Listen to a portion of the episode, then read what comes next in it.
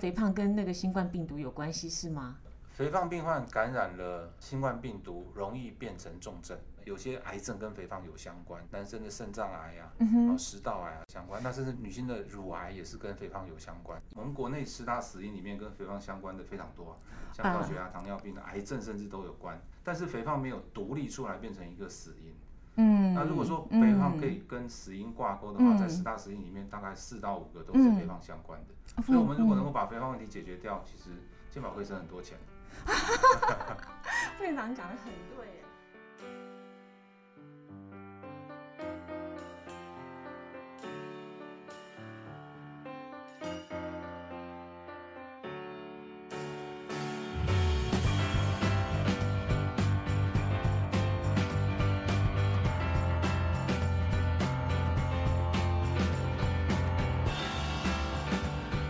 嗨，各位朋友，你们今天过得好吗？欢迎收听 Margaret's Power，玛格丽特力量大，我是 Margaret。我们今天要谈的主题是不要动。躺着也可以减肥，然后今天要非常高兴哦，欢迎来到节目中发挥力量的是我们台北医学大学附设医院的王伟王副院长，副院长您好，你好，玛格丽特好。副院长，我这请到您来真的是很高兴。副院长，您的那个博学多闻哈，然后我听说您除了就是减重手术之外，其实您也是肝胆肠胃科的专家。其实应该就是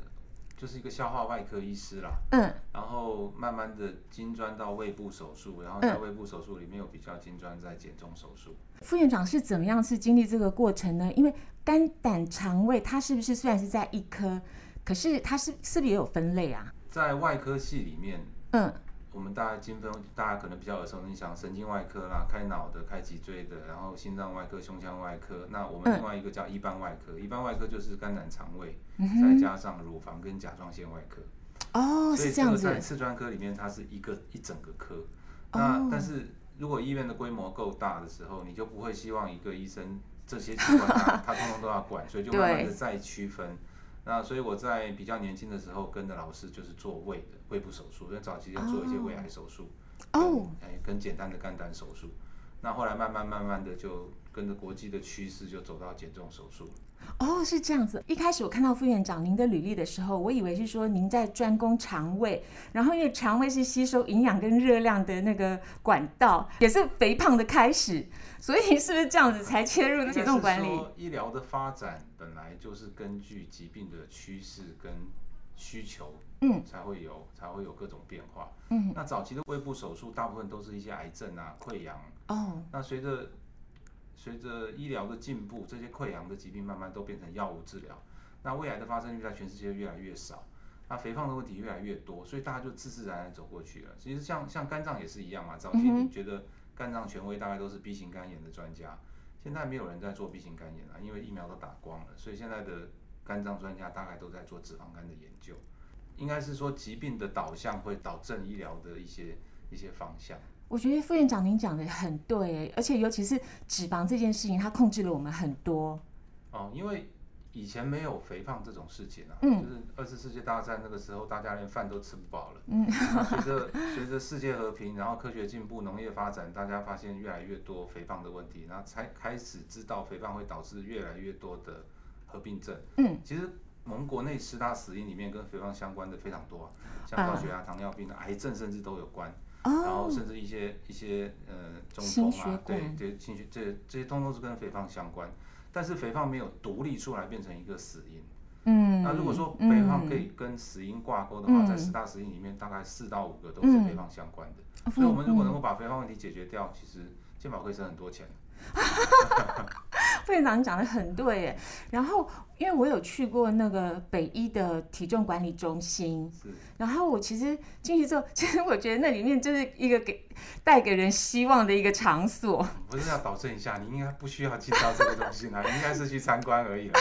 其实我有进去，就是说使用过一些器材，是因为刚好就是认识好朋友，他们就是这这方面器材的专家。是然后我是很讶异，就是说现在器材这么的先进。然后，但不过我到了那个就是北医的体重管理中心的时候，我觉得有一幅画，它真的是虽然触目惊心，可是也振奋人心。它是一个那个胃部切除的一个画作。哦，OK，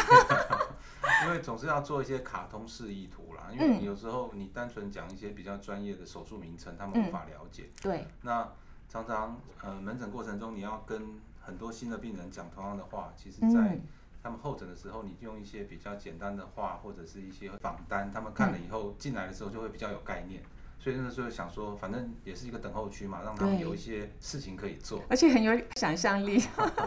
我在想说，其实肥胖是非常非常多人的烦恼，是就是很它的 range 很大。嗯不过就呃，我们以前节目中有谈到很多减肥嗯啦、控制油脂啊等等的话题，可是就一种就是极度之肥胖，或嗯者是遗传基因的肥胖，那个好像就不是轻易用节食啊或者是运动可以有效控制的应该是定义叫病态型肥胖啦。啊，哦。病态型肥胖其实这个是翻译过来的，然后翻的其实还蛮蛮耸动的。如果是要我翻的话，我会翻成致病型的肥胖。治病还致命治病哦，治病嗯也就是说它的、它的肥胖程度达到达到这个这个等级的时候，它有可能会导致一些疾病发生。最常听到的就是糖尿病、高血压、高嗯对血脂、膝关节的退化，还有睡眠呼吸中止症。嗯，那这嗯些嗯疾病外面又会导致更多致命的原因，比如说中风、心肌梗塞啊，一些蜂窝性组织炎哦这这些哦这些事情的发生。所以当肥胖达到这样子程度的时候，我们就会希望他们要积极减重，也就四个字：少吃多动。不嗯，管所有的治疗都是从少吃跟多动上下手。嗯嗯对，那嗯，减重手术就是一个极度的手术行为，让接受手术的人他就是被动性的就永远都少吃了，他自然就会哦瘦下来。是不是跟那个遗传那些比较有关系呢？那种极度之肥胖的对，这个其嗯实在医学上我们叫做节俭基因呐、这个其实哦是真的是一种基因，但是哦，它不见得会直接遗传，但因为它嗯它的遗传方式到底怎么表现出来，现在还在研究。但是嗯为什么叫节俭基因？就是这个人非常节俭，他用不完的热量都会存起 来。哦那，OK，储存的方式就是以脂肪的方式来储，因为现在的食物取得的量是超过我们正常所需的嗯。哼对那所以我们在不自觉的过程中就会摄取过多热量。那对每天的过多热量，带有这种基因的人就会一直储存。嗯，那储存的越嗯多，它表，现出来的肥胖程度就越越高。嗯嗯嗯嗯嗯，嗯所以嗯其实这是肥胖是一种文明疾病啊，应该这样说。嗯嗯秦始皇那个年代没有减重班，说的也是。那像这种那个像这种基因是可以测测验得到吗？呃，我们大概只有几个，呃，我们叫候选基因，嗯，好、大概猜到是那几个。但是第一个，它就算就算真正检测出来，也无法治疗。所以嗯嗯我们会常常听到医院在做一些基因检测，嗯所以这个嗯肥胖基因也是有有有把它列入检测对象的。嗯，那只是说，呃，带有这个基因的人如果知道了，嗯他还没有表现肥胖的时候，可能可以请他预防注意了。但是哦他真正精准的位置到目前为止还没有被定位出来，哦所以在临床的治疗上，大概已经知道他会有肥胖的程度，通常是根据肥胖程度来决定治疗的强度。哦，也是就是这样说子，OK，他达到病态型肥胖的时候，大概手术就会是首选。嗯，那如果没有嗯达到病态型肥胖，大概就不需要这么积极的去开刀。那我们可能就借由一些药物的治疗，或者是营养师的介入、嗯生活形态的调整建议，再来治疗。哦，那这样外科手术的部分，因为我自己有听过的是有好像什么放气球，然后绕道跟胃部切除，嗯是这样吗？呃，其实侵入性治疗我们嗯分成手术跟非手术，也就是病人可能要麻醉，或者是我们要进入他的身体里面做一些治疗。像刚刚我们讲的侵入性的非手术治疗，包括啊有像胃内水球的置放，哦啊，甚甚至用胃镜去把胃给缝小一点的袖状胃成形术。那手术的治疗就就是真正有在肚子上有伤口了。那虽然是现在都微创手术打几个小洞，但是它还是有伤口。嗯，目前比较常被执行的是袖状胃切除跟胃绕道，其他零零杂杂的还有一些小型的手术，但是被公认是比较有效的手术大概是啊袖状胃切除跟胃绕道手术这两种。那那个我们怎么知道应该要选胃绕道或者是袖状型切除？所以在临床上的评估，我们就会先抓第一步，当然是先看它适不适合手术嘛。嗯好，那当你当当它是适合手术的族群的时候，我们接下来就要看它有没有什么其他的共病，因为像胃绕道手术可以治疗糖尿病，虽然嗅道胃切除也可以治疗糖尿病，但是治疗比例胃绕道嗯就比较成功机会比较高。那袖状胃切除它是比较安全简单，手术的时间也比较短。那术后的照顾比较不会有呃维他命的缺损，嗯哼，所以接受度上就相对高一点。所以在术前我们的评估大概就是看他有没有不能做的。那至于说效果这两个，其实五年效果是差不多的。哦，这样我一直以为是说那个呃袖状位的切除其实是比较重大的手术哦，啊，其实不会啊嗯，重要胃部的功能都会被留下来，留呃被切掉的都是储存食物的空间。哦是这样。对对那对。胃绕道手术是哪里绕到哪里呢？胃绕道，我们是把胃分成大小两胃，嗯两个胃，然后我们要用那个小的胃，然后用远端的小肠再接到比较小的胃，等于绕过了中间这段路了。哦，就好这样像子你在林口把高速公路切断，直接造一条路就接到台中去，直接用人工的方法让肠道缩短，胃部缩小。那是每个人都可以做这种手术吗？它必须要达到病态型肥胖。现在就健保的标准的话，我们会算一个 BMI，BMI 就是体重去除以身高除以两次了。嗯嗯，那嗯 BMI 大于三十七点五，就建议要开刀。哦那啊或者 OK 是三十二点五以上有糖尿病、高血压这些人，那我们就会建议他开。哦，这样子。那像我们选择那个呃开开刀或不开刀，是病人只要愿意自费就可以吗？还是说其实不行？哦，不是，他达到健保给付标准，健保会出。嗯，那如果没有达到健保给付标准，但是他很接近的，那他不不想等等到再胖到那个程度再开的话，那就会变成要自费。哦对，那像这种手术要有哪些准备呢？所以第一个还是术前评估嘛，我嗯们先要决定他适不适合开刀，然后再来就是去看他是不是可以不要开刀就瘦得下来，因为有一些内分泌型的疾病还是有可能会导致肥胖，或者要看他的用药状况，像有些精神科的用药其实会导致肥胖的。哦，那哦，当把这些问题都排除掉，大家确定他大概不开刀瘦不下来了，那就要去评估手术方式嘛，比如我们做胃镜嗯啊、抽血啊来评估。对，这些都做完了，大概就是下一个步骤就是讨论要不要开。嗯哼那开刀其实是一个很简单的手术啦，那今天开刀的病人后天就出院了。真的啊，对，其实手术的风险大概跟盲肠炎手术差不多，哦，嗯所以观念上大家都觉得这是一个很大的手术，其实没有啦，因为都已经标准化了。那副院长，如果一个人他开了刀之后发现说这这个方式对他来讲太剧烈，然后他就变过瘦的话怎么办？哦，那不至于啦，因为嗯减重手术只会减掉超重体重的百分之八十，也就是说嗯你嗯高于嗯标准嗯体重的这一些体重只有百分之八十会瘦掉，所以还有百分之二十都瘦不掉，所以不会太瘦了。那岂不是大家都去做这个减重的手术，对所以坊健间康最好？在医学上，我们还是会用风险去评估嘛。嗯当它达到这样子的风险的时候，我们才会要它积极治疗。如果没有达到的话，当然还是有很多方法，比如说像很流行的一些减重针啊，一些哦对非侵入型的塑身的仪器啊嗯，这些都还是可以帮助他们瘦下来，就没有必要做到这么辛苦的手术。要做到这么辛苦的手术，大部分都是对自己的疾病或者是生命已经有威胁了，嗯嗯要嗯。赶快瘦下来才比较好。那像做完这个手术之后，多久可以看到那个体重的变化？哦，会立刻看到，真的它会会在第一个月就快速的体重下降，嗯那下降的程度会逐渐趋缓，那最低点会出现在第一年到第二年之间，大概就减掉超重体重的百分之八十啊，相当于呃体重的百分之三十左右了，哦那一百很多公斤的欸人他可能会瘦到七十公斤左右嗯，嗯但是在一年一年半左右开始会稍微的回弹一点点，嗯嗯所以人嗯，家说减重手术会不会复胖？会，它会胖个大概百分之五到百分之十。比嗯如他嗯七十公斤的人，可能慢慢的会胖成七十五左右。就是体重不够的人也不能够随便去做这个手术，因为如果是说第一年、第二年，它会降低百分之二十。如果一个人他体重他是六十公斤的话，他做完之后，他有可能会变四十公斤。所以六十公斤的人根本就不会建议他做手术。啊六十公斤要瘦嗯瘦个几公斤，其实方法简单很多，用嗯药物嗯啦， ，OK 或者是用一些侵入性的治疗都可以 OK 做得到，就不需要手术了。所以这样算算看的话，可能差不多八十几公斤以上的人才开始考虑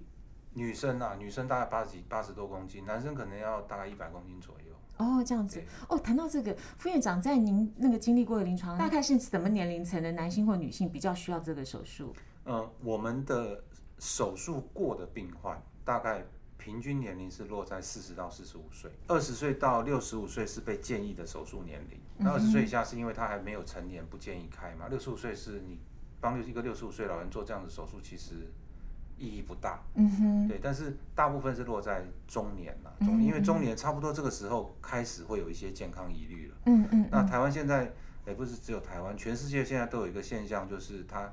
糖尿病的发生、高血压的发生，甚至心肌梗塞、中嗯风的的发生率有年轻化的趋势。哦对，你现，OK，在三十几岁听到糖尿病、中风、高血压的人多的是，那这些人都是肥胖的人。对当这些疾病已经开始威胁到他健康的时候，就会建议手术了。哦，是这样子，所以其实有很多的疾病，它其实根源来自于肥胖或者是体内的脂肪，可是这些人他可能没有那个警觉对心，对对，甚至女生的不孕、男嗯生的不行，都跟嗯，肥胖有关的、啊哦，这样子对，那肥胖是不是还影响到很多，譬如说是内分泌还有新陈代谢？这应该是说内分泌，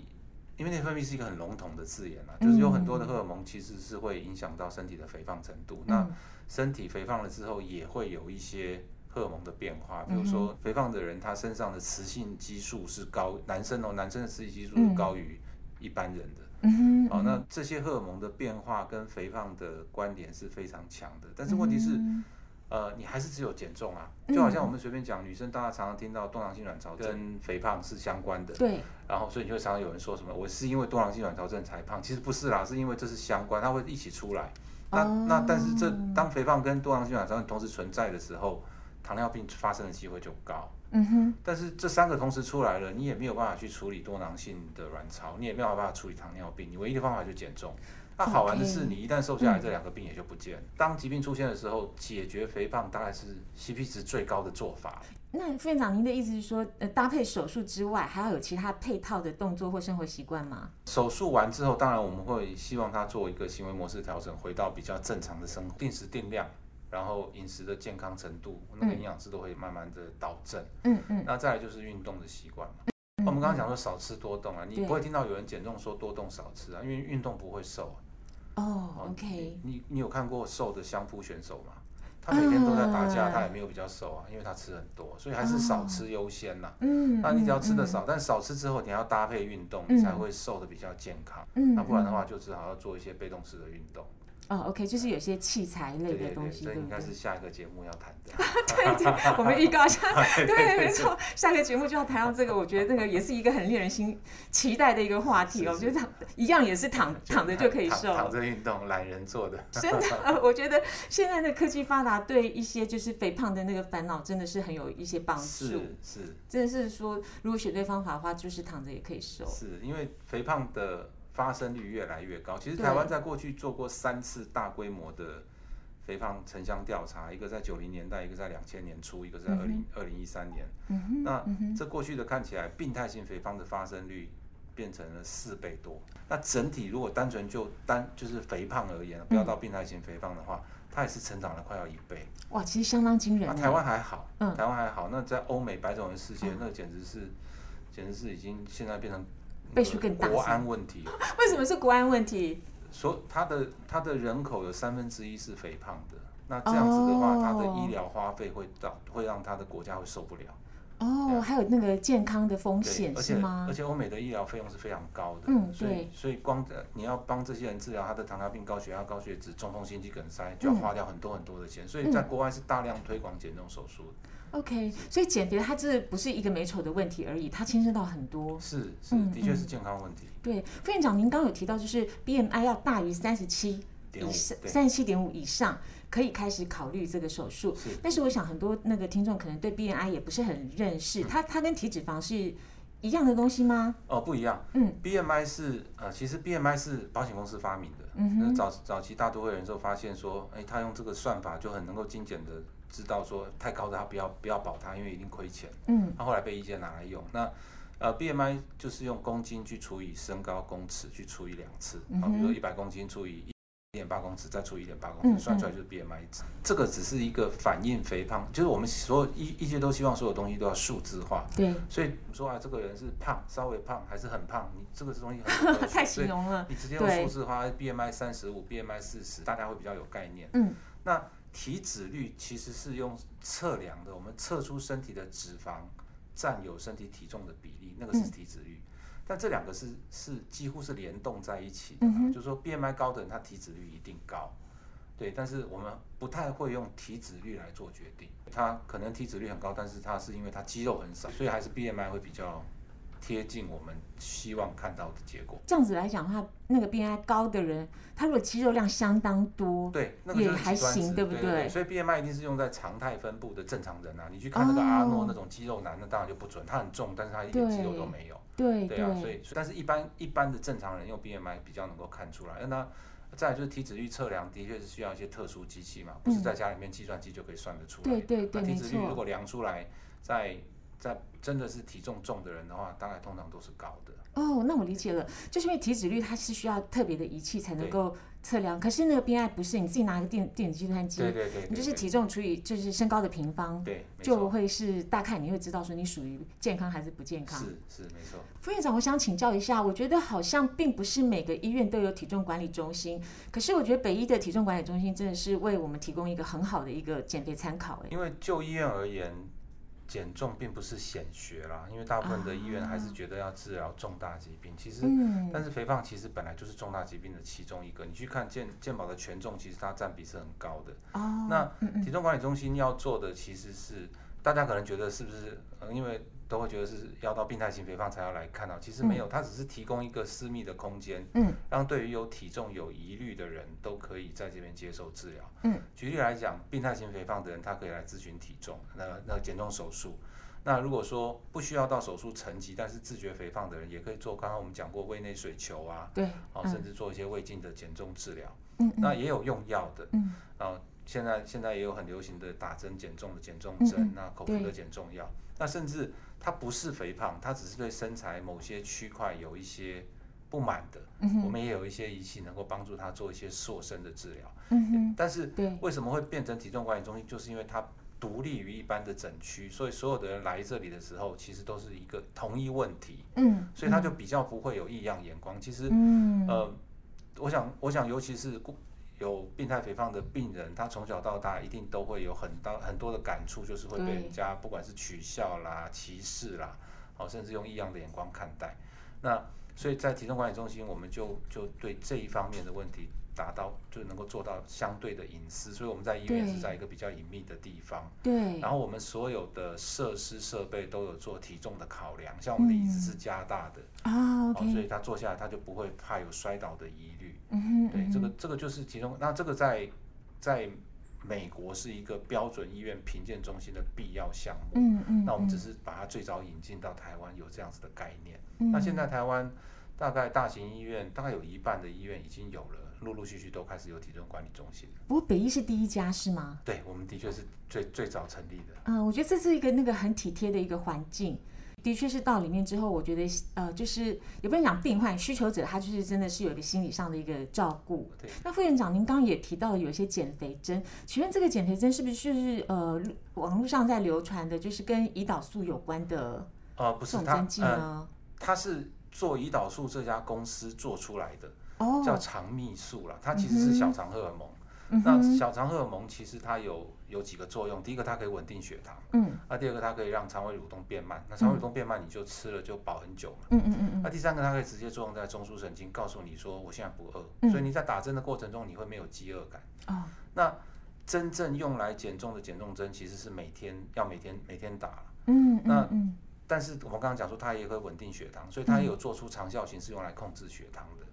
哦是这就样糖子尿，病患在用，但是呃，坊间现在是会把这些糖尿病的用的针剂拿来做减重用。呃，虽然是同一种药嗯啦，嗯但是它的剂量会不足。嗯嗯那对于那些呃其实没有很胖，只是想要瘦一点的嗯人，嗯其实它可能是有效的。嗯嗯，但是对于 BMI 三十以上比较真的比较重的人，打那个针其实长期就是大概一两个月之后就会失效，嗯还是要打回比较高剂量的减重针会比较有效。那这个每周打的药，它现在在美国也通过可以嗯用来减重了，但是它剂量是我们现在坊间可以取得糖尿病剂量的二点四倍。哦所以，呃，不过它这个都就是一个趋势啦，接下来还会有更强的药出 来。真的对对对，所以就真的就是以后的减重药会像会会真的是会越来越多，哇所以体重控制就越来越啊嗯普遍选项会越来越多。哦，OK，所以北医也会引进对吗啊、？当然当然，像这个打针的减重药，我们大概是我不敢说是第一家，大概嗯会是前三家在医院里面有的这个药。 OK，那像这种跟这种相关的针剂，是不是一定要医生的处方？当然当然，这个因为因为这个第一个要打的对，然后第二个剂量要、要要调整，所以这一定是要在医师的监控下才能做的事情。它也是算一个疗程一个疗程吗？呃，一般就是它会有一定进阶的步骤，它那个剂量要逐渐调高，嗯那嗯调到什么程度要要够，或者说是要停，这个就是要医生根据他体重变化来评估。那呃，一般的治疗都会维持到三个月到六个月。嗯哼嗯哼。然后如果他停止治疗之后，万一又复胖，他可能要回去找他的医生，再看是不是要开始另外一个疗程。药物治疗最大的问题就是停药的时候有可能会复胖，嗯嗯。所以在药物治疗的过程中，嗯营养师重要，啊，OK，就是我要教会你，你停药之后，你还是要维持这样子的饮食，对，就要认命啊。你简单讲就是，嗯如果它是基因，你就要认命了。嗯嗯对嗯啊，对哦，所以有要有一个管理中心去做一个就是多方位的是权衡的衡量。是，所以像我们的我们的体重管理中心有两个专属的营养师，嗯嗯一般医院的营养师是管全院的啊、所嗯，以大部分都嗯是管那个太瘦的啊，对癌症对病对患吃不下的啦，嗯然后还要嗯管那个餐厅饮食啊，什么通通要管。那我们的体重管理中心的营养师就只坐在那边管体重，他哦是，专职的，非常的专业的。是。那副院长，因为呃，您们是那个呃体重管理中心，那请问体重过瘦的人是不是也需要管理呢？高矮胖瘦这四个事情本来就是天生由命啊。嗯，那胖可以治疗，是因为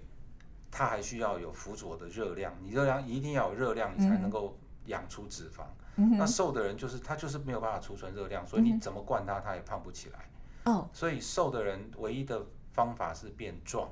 运动啊那是运动对，跟就是吃蛋白要质嗯要吗？去做一些对，要去做一些健身的动作。当你把大块的肌肉都把它练起来的时候，看起来身形就很好。嗯，对啊，就是韩星等级的啊。哦，原来是这样子。然后我觉得像那个，其实身体的变化，大部分都是由瘦变胖，是随着年龄由瘦变胖，比较少是由胖变瘦，除非你胖刻意。嗯胖面瘦是生病了，大部分都是生了重病。那由由由呃由瘦变胖，其实嗯就是热量逐渐累积嘛。因为一年胖一公斤，其实没感觉，所以你常常听到同事在聊天，就是啊，我二十年前也是什么小鲜肉啊，还有小蛮腰的呀，嗯对那就对，是慢慢慢慢累积上来。那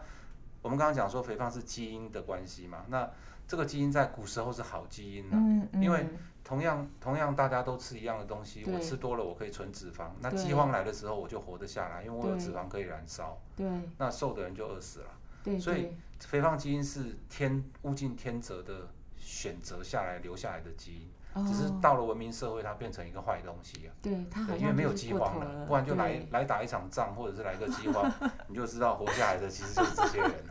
那我觉得还是世界和平比较对好，对还是到体重管理中心这样就好了。对对对对对，然后有时候就走在路上也是会看哈，就说很多年轻人，就他现在就是体态是很 OK 的，可是其实也不知道说五年十年之后他会不会变胖，所以我自己觉得说，好像体重管理中心对我们来讲是一个很重要的一个就是咨询中是我们心我。们其实的确也有很多，你看起来他不是有体重问题的人，嗯他来只是要寻求一个健康的饮嗯食习惯，，嗯嗯嗯那他就是约营养师的门诊，然后固定跟营养师讨论他吃的东西合对不对啊，好不好？他只是希望维持他的好体重，这也是体重管理中心可以做到的。而且还有很多的仪器，我们下一集可以谈。哦，对对对，那个还蛮好玩的。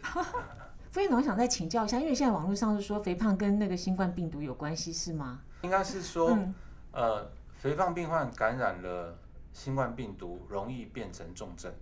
啊，好为什重么症呢？嗯不过这个是欧米孔之前的数据啦，欧米孔其实最近我们有特别再去追踪这个事情，主要是因为肥胖病患他本来就长，其实脂肪细胞它会分泌一些内生性的发炎发炎物质在血液里面循环，所以嗯它本身就是一个慢性发炎的反应，这也就是为什么肥哦胖有些肥呃有些癌症跟肥胖有相关，像女生的生殖生殖器官的癌症，男生男生的肾脏癌啊，嗯然后哼，食道癌啊，这些都是跟肥胖有绝对的相关。食道癌也是吗？是是，就是食道癌，然后女性的生殖器官，对，然后膀胱、膀胱癌哦、肾脏癌这些都跟肥胖有相关，那甚至女性的乳癌也是跟肥胖有相关。新冠肺炎，呃，跟肥胖的关系是因为它容易导致于我们身体的发炎难以对，身哎痊身体愈。本身就是一个发炎反应啊，所以病毒来的时候，身体的免疫系统要启动，其实是还是会比较容易错乱，所以它就嗯比较容易变成重症，那就比较容易致命。比较严重肥胖的病患，他的他的肺功能本来就已经是。很辛苦了，他要去支嗯应他那么大个身体，所以他稍微有一点闪失，他的他的氧气供应可能就会不足他身体所需。原来是这样，哎，副院长，那最后问您一个问题，因为我觉得副院长那个体态保持得很好，风度翩翩。副院长，节目的最后可不可以跟我们讲一下您是如何控制您的体重呢？啊 我也是我也是经过一番波 折啊。那怎么说？我我自己的家里的基因也不是很好，我们家也是有肥胖哦基因，前几年也是已经算到肥胖等级了啦，所以你的 BMI 有到三十七吗？没有到三七啦，没有到37大概三十左右。哦，可是就是国健局定义在肥胖的是二十七嘛，嗯，所以嗯三十嗯还是要小心。那因为家族性还是有一些糖尿病的风险，所以就开始减重。那其实很辛苦啦，你你常常今天发誓要减重，然后晚上接到电话就说明天再说，对，这一转眼嗯就就就五年十年就过了。那我我这一次还是真的是因为那个，当然有一些仪器的帮忙，然后再加嗯上营养师的照顾，然后也也辅佐一些药物让自嗯己瘦下来。减重的动机主要还是因为自己的膝盖运动伤害，所哦，以是希这望能样够子减。少它的负担。所以您是运动过度吗？ 我也不晓得哎，但是骨科就说是运动伤害，我就相信他是。不过有时候我们做一些事情有点动机的话，它可以让我们持持之以恒。因为会痛啊，因为会痛，你就知哦道减重了。肥胖的确是造成很多的是问题不。然吃当然是很开心的啊。哎，今天非常谢谢那个台北医学院附设医院的王副院长呢，来到这边跟我们一起发挥力量。然后我们谈了很多减重的专业知识，还有医疗的讯息。听众朋友们，如果喜欢我们的节目，欢迎订阅。若想分享各种美丽资讯，可以到 Facebook 上加入玛格丽特力量大的社团一起交流。今天感谢王副院长，谢谢，谢谢大家，再见，拜拜拜。